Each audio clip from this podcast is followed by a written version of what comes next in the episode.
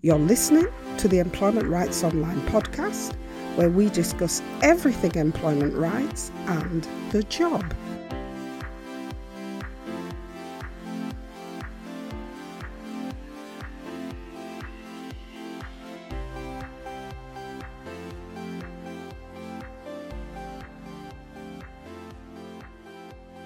Hi there. I hope you're having a positive employment rights week.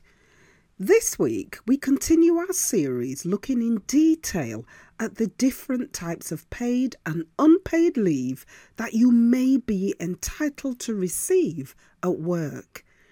In this week's episode, we take a look at the top seven things you need to know about if you want to take emergency time off to care for family or dependents, what's more commonly known as dependent leave.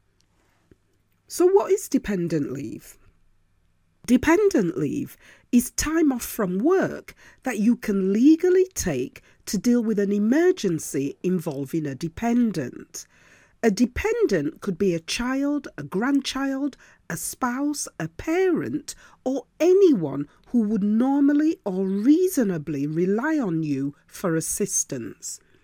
There is no legal amount of time off you can take, but your employer is expected to allow you enough time off to deal with the emergency. Legally, your employer does not have to pay you when you are off, but your contract of employment should tell you how your employer's dependent leave scheme works. So, what do you need to know about dependent leave? Well, we're going to go through the top seven points that you need to be aware of. The first point that you need to know about is that to qualify for dependent leave, you must be an employee. It doesn't matter if you are full time, part time, a permanent employee, or a fixed term employee. If you have an employee contract, then you qualify for dependent leave. Now, that isn't to say that if you're on any other type of contract, your employer won't allow you to take dependent leave. That might not be the case. The difference is that if you are an employee, your employer must, not may, but must allow you to take dependent leave. Whereas if you're a worker or on any other type of contract, dependent leave is very much at the discretion of your employer. The second point you need to know about in relation to dependent leave is that there is no qualifying length of service you need to have to take emergency dependent leave. You have the right to take dependent leave from day one of your employment as long as you are an employee. The third point you need to note is that all dependent leave is unpaid. Now, what generally happens is that most employers will pay you for emergency leave because the leave shouldn't last more than one or two days, and it's usually a positive gesture for an employer to make. But in real terms, sometimes it's the administration of removing a day or two's pay from your salary which could cost the employer more to administer. So, most employers choose to pay employees for emergency time off. But it's important to note that your employment rights say that dependent leave should be unpaid leave. The fourth point you need to be aware of is that dependent leave should only be used to deal with specific emergencies. And employment law is very clear about this. There are five key circumstances for which dependent leave should be used. Number one is that dependent leave should be used to provide assistance when a dependent falls ill, gives birth, or is injured or assaulted. Number two is that dependent leave should be used to make arrangements to provide emergency care for a dependent who is ill or injured. Number three is that dependent leave should be used to deal with the death of a dependent. Number four is that dependent leave should be used to deal with unexpected disruption or termination of arrangements for the care of a dependent.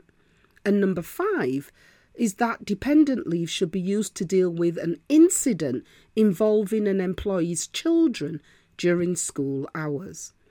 Employment law is very clear here that dependent leave is to deal with unexpected emergencies. In other words, things that could not have been predicted.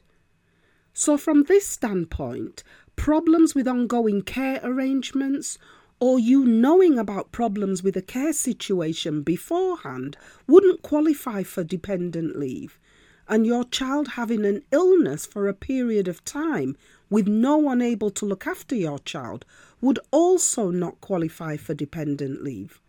Instead, the purpose and focus of dependent leave is that of giving the employee time to make alternative arrangements for the care of their dependent. The fifth point you need to be aware of is about the amount of time you can take off for dependent leave. Because dependent leave is solely for the purpose of dealing with unforeseen emergencies, the law requires that your absence should be brief but long enough to make alternative arrangements. Time off is therefore estimated at a day or two at the most, and whatever has been agreed as reasonable between yourself and the employer is generally what you will be entitled to. And that entitlement will be very much dependent on the nature of the emergency and your personal circumstances. Whilst you're off work on dependent leave, there is an expectation that you should keep in contact with your employer and you have to let your employer or your manager know how much emergency time off you're likely to need, and when you are likely to be back at work. And you will also have to let your employer know if it's likely that you will need to take annual leave if you have to, for example, look after your dependent for a longer period of time. The sixth point you need to be aware of is that there are no limits to the number of times you can ask for dependent leave in any given week, month, or year. Instead, employers are expected to look at each situation separately and on merit about the reasonableness of granting time off. Where there are two parents who have entitlement to dependent leave, your employer might expect that the requests for leave are shared equally between both parents. But even if there is only one parent, the employer must allow you to take that time off.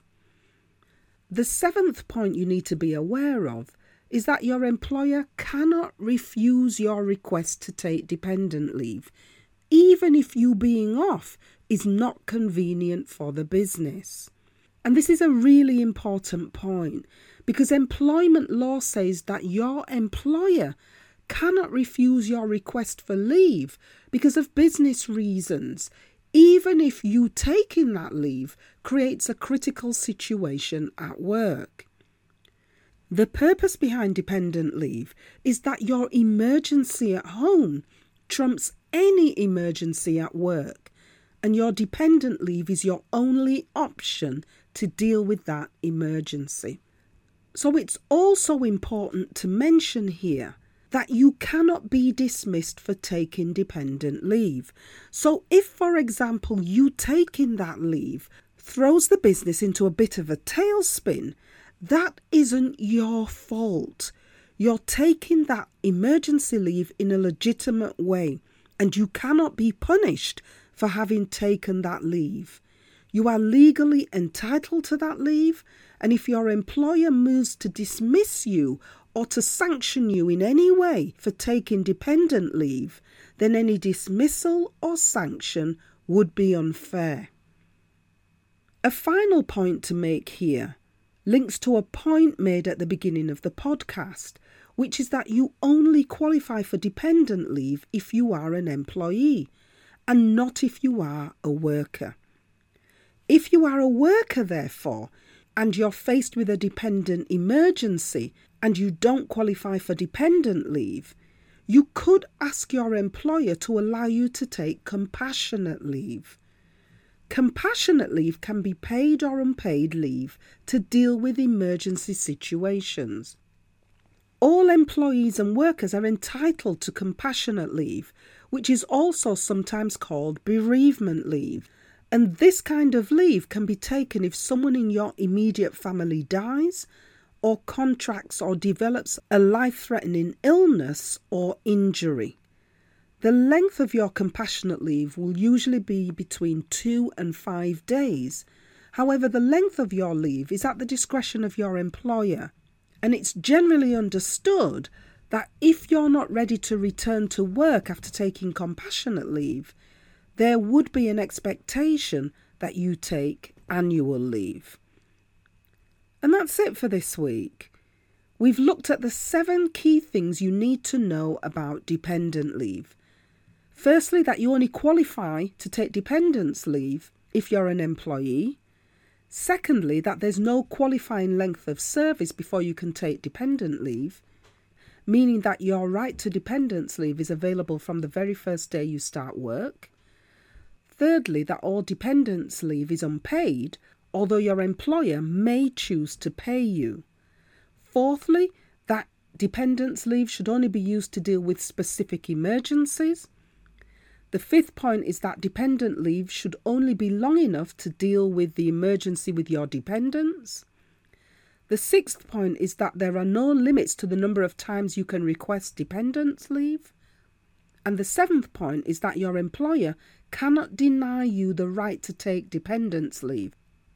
And if this happens, this would be a breach of your employment rights, and any action taken against you would be unfair.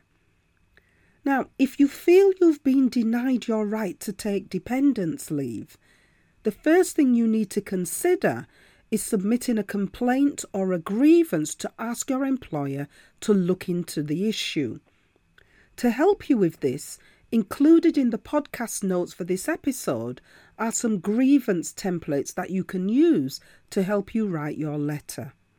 Just scroll down to the bottom of the show notes where you're listening to this podcast and press the See More button, and you will see live links that will take you to some helpful grievance support templates and other information. We hope you find something useful that you can work with in this week's episode. Remember to let others know we are here by sharing our content and leaving us a review about the podcast on iTunes or anywhere else where you're listening and where you can leave a review. We'd love to know what you think. For now, we'll be here next week to continue with our podcast series on paid and unpaid time off. Thanks for listening. Bye for now.